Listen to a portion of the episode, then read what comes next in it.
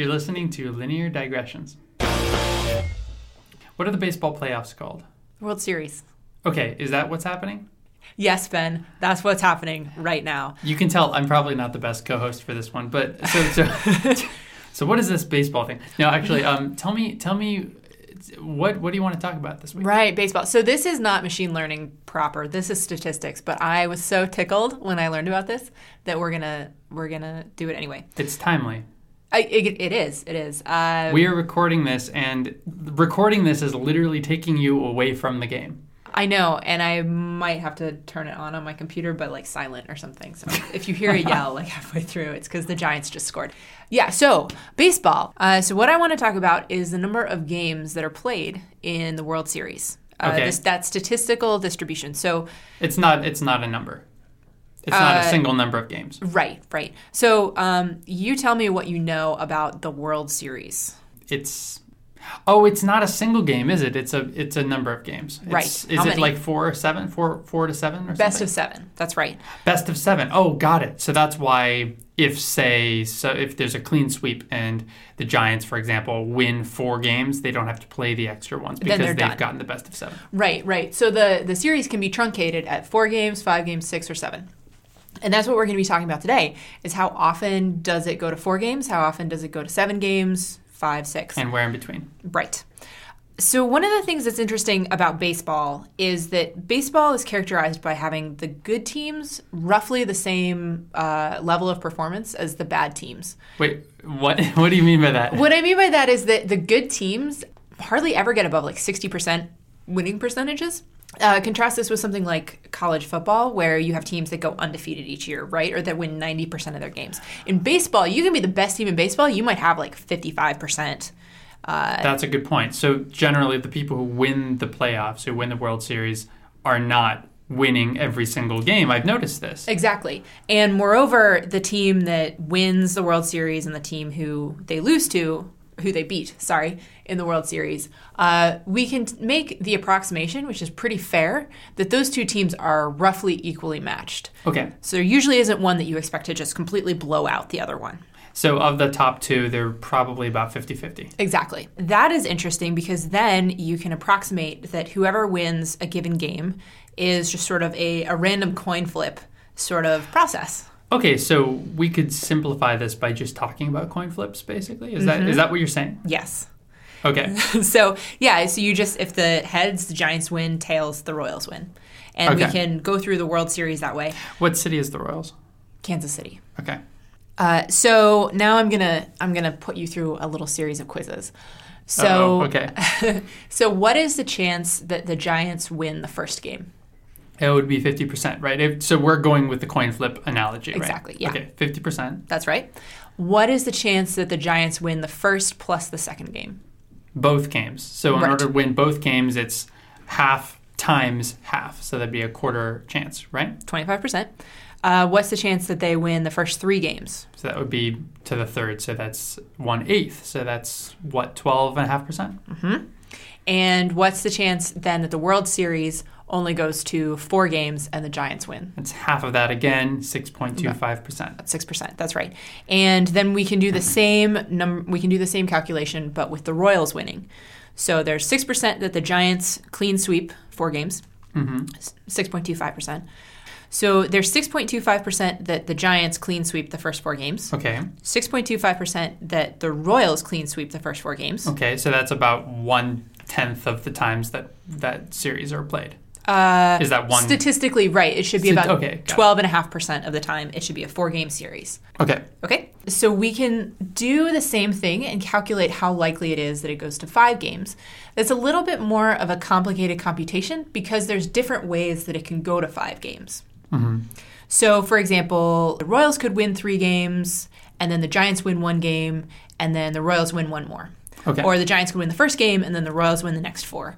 Or So ba- basically, the Giants could win one of the five games that are played. that's right. So it could be the first game, or the second game, or the third, or fourth, or fifth. Well, not the If they get fifth, to the fifth, exactly. Yeah. But so there, so it's it's four times more likely, is what you're saying, right? Yeah, I think that is right. So I'm looking at the computation here where we actually worked out this this number. It's about 25% chance that it goes to 5 games. Okay, better So- to better to do this on paper than in one's head. So, all right. So now I'm looking at that chart too. Yeah. So this is actually what we're doing here is this is a very simple formula that's well known in statistics. It's called the binomial distribution. Okay. And it's what you use when you model things like coin flips. Then extending this analogy to 6 games and 7 games. So we have 31.25% of 6 games, 31.25% chance of 7 games. Okay, so basically what you're saying is that there's about a third chance that it'll go to six games, and about a third chance it's going to go to seven games, and there's about a quarter chance it'll go to five games. Four games is pretty unlikely. It shouldn't happen that often. That's Okay, like one in ten approximately, or one in nine. 1 in 8 specifically. One in eight. Oh, yeah, of course, one in eight. So, yeah, so this is what the binomial distribution predicts. Again, if we're making the assumption, like you said, well, we're making two very important assumptions here. So, the first one we've already talked about is that the teams are equally matched.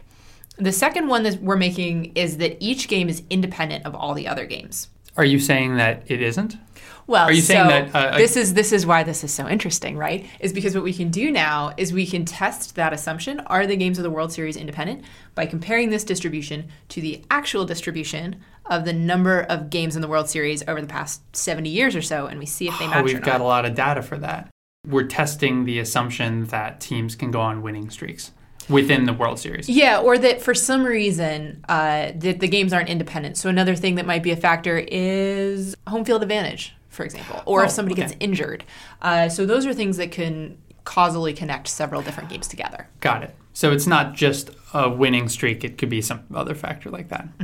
So what do you think the outcome is? What do you think the real in the data? What do you think the distribution looks like?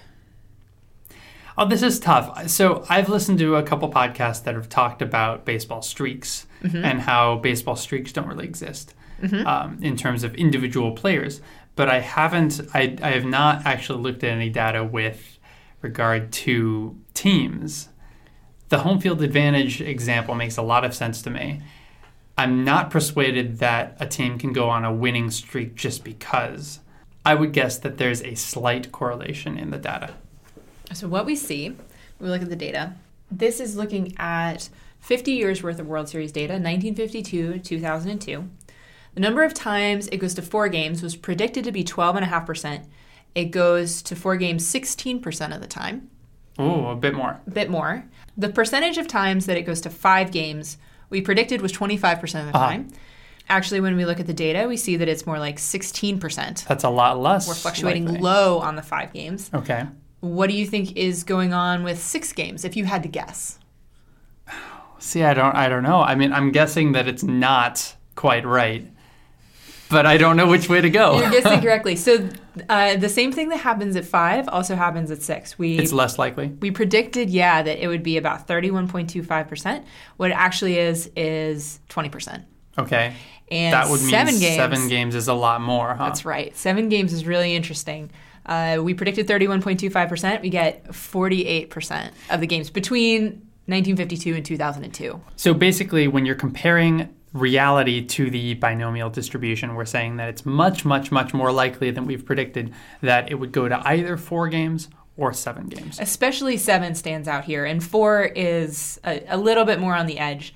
Um, but yeah, it's, it says that it's more likely to go to four or to seven than we would have predicted naively. So here's my hypothesis. I mean, who knows? So the first thing I should say is that the streak between 1952 and 2002 was very notable for how many seven game World Series were played. If you update this data and take it up to 2011 or so, um, there were many fewer seven game World Series that happened.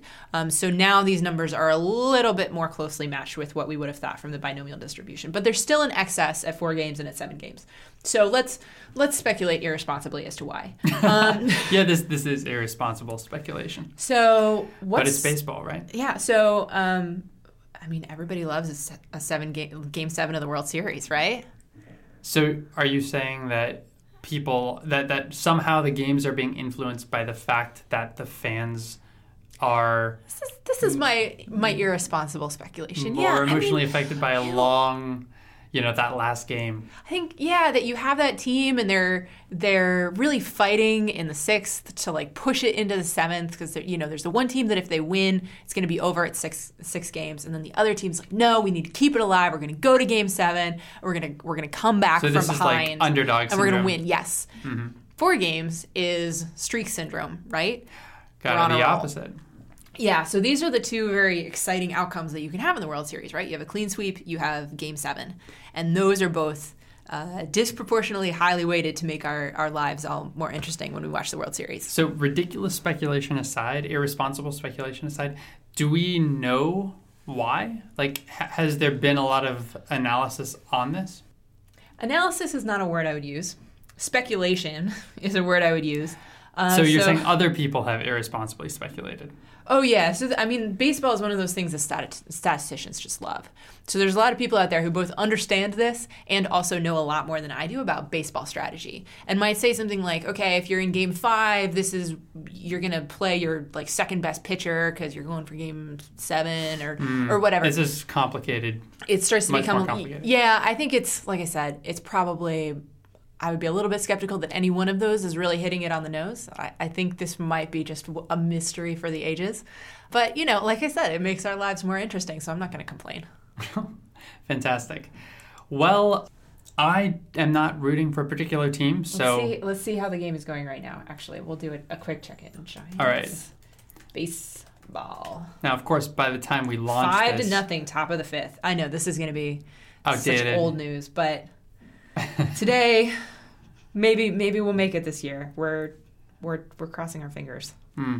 five to nothing looking good so far I'm actually from Kansas City.